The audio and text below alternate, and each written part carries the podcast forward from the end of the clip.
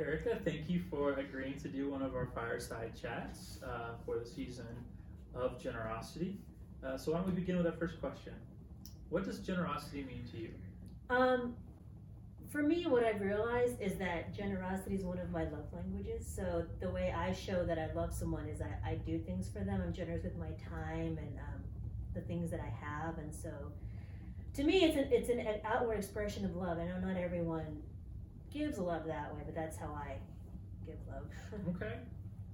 So, if uh, generosity is is one of your love languages, how have you experienced generosity from this church? I thought a lot about it, and I think of it as receiving a thousand little kindnesses every day. Like every day, I know that there's someone praying for me. I can call someone up and they'll listen, or if I need someone for this thing, they'll they'll they'll happily step in. And I've just been overwhelmed by the response. Even um, even even last minute, people are willing, willing to drop everything and come help. But it's not because of my personality. It's because they're they're really generous people here. So yeah, I think it's it says a lot about the community. What about ways that you have found to serve others in the church? You've kind of already answered this, but I never leave this place.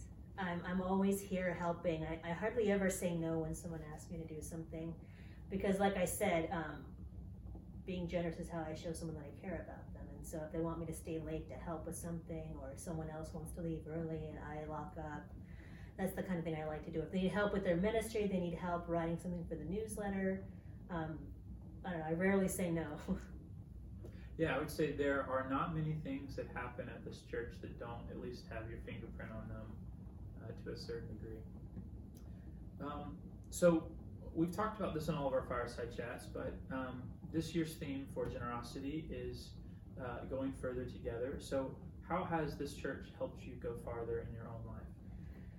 Well, first, I've developed a lot of new skills. Um, I like doing. I like when you have like for for you, you always have what you call pie in the sky ideas, and so I really like helping to make those a reality. So uh, I developed the podcast, um, help make that a reality.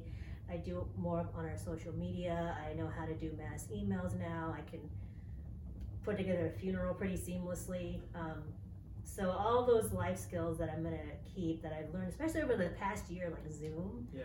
all kinds of things that I didn't know how to do before I started this job. What about outside of the, the church? How has this church helped you go further in your own life? Well, every friendship and relationship I have here has helped me stretch, um, kind of maybe realize things about myself that I can change, or maybe just realizing how I how I'm perceived by people helped me to kind of maybe change how I am a little because um, I don't know. I think everyone here such such such sets such such a good example of generosity that um, I can't help but try to model that in my own life. Well, I don't know that I have any more questions. Did you have any final closing thoughts about generosity before we close? Yeah, I have a, a little story. So um, I was thinking about this past year, and I was thinking about um, the snowstorm we had in February.